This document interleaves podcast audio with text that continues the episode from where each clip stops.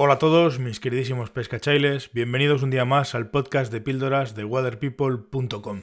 Con la aparición en el juego este de las ventas y de las compras de Internet y sobre todo de grandes superficies online como son AliExpress, Amazon o demás, hemos todos podido acceder a fabricantes que de otra manera no hubiésemos podido, acceder o nos, se nos hacía mucho más difícil acceder como son los fabricantes chinos que tienen dos tipos de venta, venta al por mayor y venta al por menor. Pero bueno, todos hemos podido acceder y todos vemos los precios en los que nos movemos.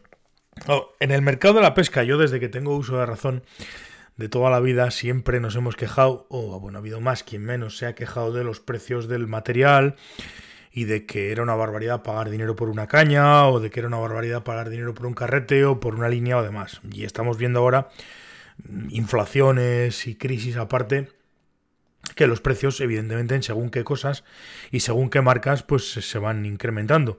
Y bueno, pues, pues hemos tendido, más o menos todos, algunos más, otros menos, pero hemos tendido a pues a probar por lo menos los materiales comprados en, en China a través de AliExpress.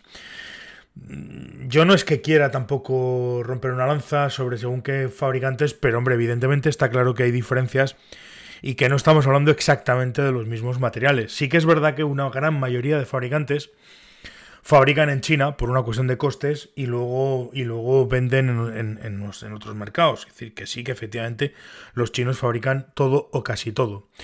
Pero también es verdad que determinadas marcas, antes de mandar a, fabricar a China eh, determinados productos, lo que hacen es una serie de pruebas, test, y más D, etcétera, etcétera, etcétera, que evidentemente se tiene que ver incrementado en el precio. No es lo mismo, y algunas marcas lo hacen con bastante cara por otra parte, que ahora lo, ahora lo comentaré también, pero decir, no es lo mismo coger un producto que ya están fabricando los chinos, ponerle tu logotipo y venderlo a un precio muy alto o, sensiblemente más alto, que desarrollar un producto, investigarlo, mm, comprobar eh, perfiles, en caso de líneas, por ejemplo, perfiles, resinas, eh, resinas no, perdón, perfiles, plásticos, materiales, recubrimientos, etcétera, etcétera, etcétera. Y una vez que tienes la línea, eh, por decirlo de alguna manera, desarrollada, mandarla a fabricar en China, que comprar, como digo, eh, productos chinos y ponerles tu marca.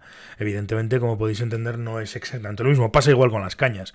No es lo mismo trabajar un modelo, desarrollarlo de manera, pues, pues evidentemente industrial, en una ingeniería, ¿no? Un test de rotura, test de no sé qué, voy a poner las fibras de esta manera, voy a poner las fibras de la otra, voy a utilizar esta resina, voy a utilizar la otra, hacer una serie de pruebas, llegar a un, a un, producto, mandarlo a fabricar a China, que coger un catálogo, por ejemplo, de un fabricante chino, el que sea, y simplemente poner tu logo y venderlas aquí como cañas desarrolladas por ti.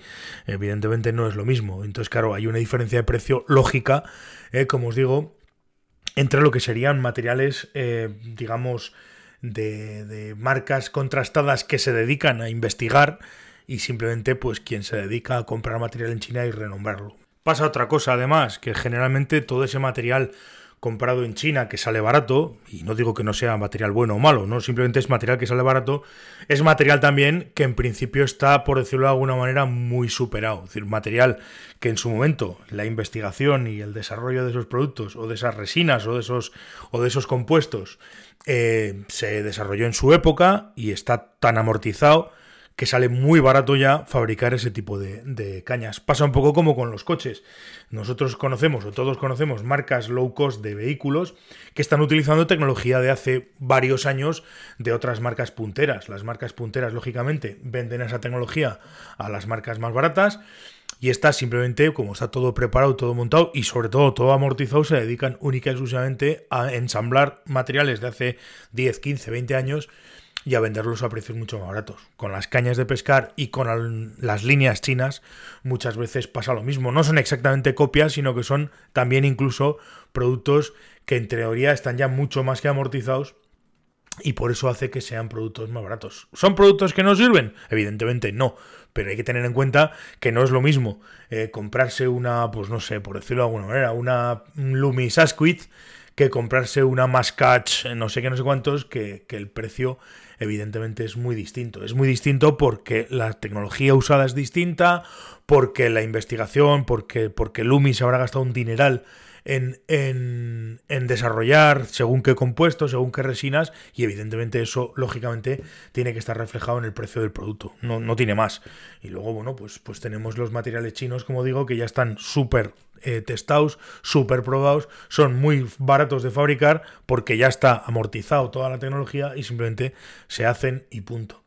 Y básicamente esta es la principal diferencia, es decir, todos hemos visto y todos vemos precios chinos y todos estamos viendo. Luego, además pasa otra cosa que me acabo de acordar, que es que también eh, lo que tiene que ver con los controles de calidad y demás, pues evidentemente es algo muy distinto. No es lo mismo fabricar en China bajo el control de calidad de, pongamos, Sage, que fabricar en China bajo el control de calidad de Wang Shine o, o, quien, o o quien sea, que seguramente ni siquiera tendrán controles de calidad parecidos, con lo cual evidentemente las diferencias todavía son más abismales.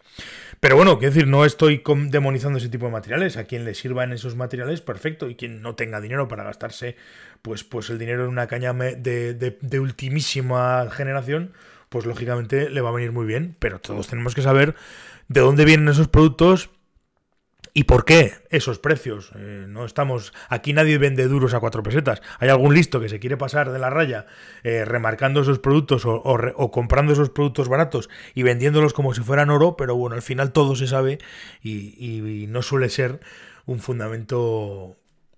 No suele ser algo que, que dure en el tiempo, más que nada. Pero bueno, oye, esto es lo que hay. En fin, esta es un poco mi reflexión de hoy sobre el tema de los precios y de los materiales. Eh, es un tema polémico, yo lo sé, pero, pero bueno, me apetecía dar un poco mi opinión y, hacer ver, o haceros ver, o por lo menos intentar explicaros el porqué de esas diferencias. En fin, esto es todo lo que tenía que comentaros hoy. Gracias por estar al otro lado, gracias por escucharme. Nos vemos mañana. Hasta luego, pescachailes.